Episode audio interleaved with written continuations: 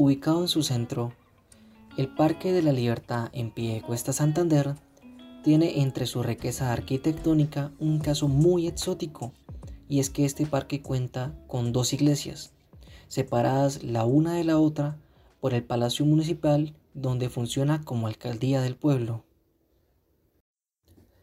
Su primera iglesia se le conoce como la Iglesia del Perpetuo Socorro. Esta fue construida en el siglo XVIII en tapia pisada y en suelo de ladrillos. Su fachada es de color blanco y posee dos campanas. También tiene en su frente dos relojes muy particulares, uno en donde podemos apreciar números romanos y el otro los nombres de los meses del año. La segunda es conocida como San Francisco Javier. Fue construida en el año 1861, es más grande que la anterior y recibe a sus visitantes con el capítulo 28 del versículo 19 de San Mateo, Id y predicad el Evangelio a todas las naciones. Su estructura en el exterior es de piedra y su color es muy parecido a los ladrillos. Tiene dos cúpulas con cruces al final de cada una y no tiene relojes, pero sí posee diferentes detalles en cada rincón.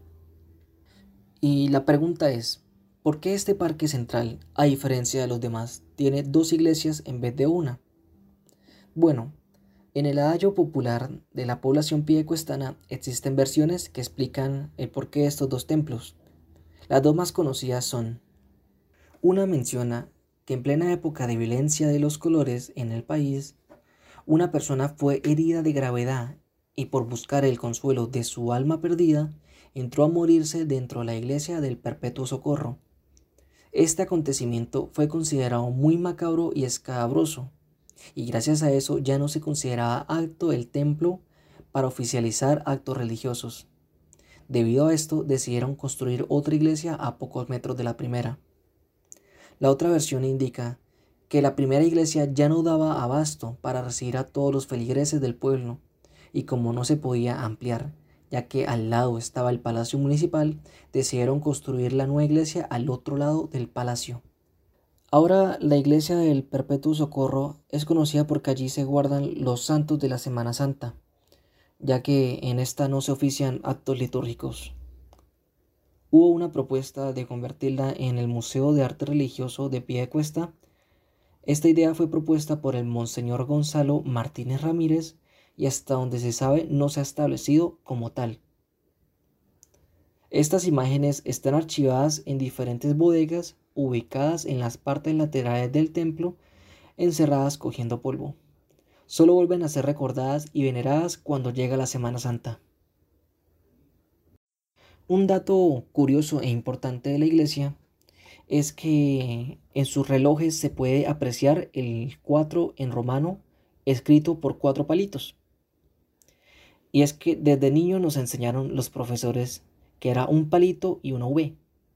Pero el hecho de que algunos relojes tengan este número mal escrito se ve a dos posibles explicaciones.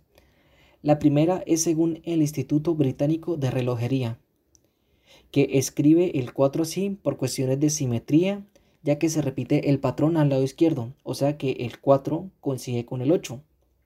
La otra explicación es algo más peculiar, y es que al parecer en el siglo XIV el rey Carlos V de Francia reprendió a un relojero por haber colocado el 4 en romano, o sea, palito y V, en el reloj de una torre. Aunque el artesano le dijo que estaba bien escrito, el rey le contestó con un yo nunca me equivoco, y, pues es que antes de enfrentar al rey es mucho mejor poner el 4 con 4 palitos en cualquier reloj. Muchas gracias por haber escuchado este podcast. Cualquier duda, sugerencia, crítica, corrección, etc.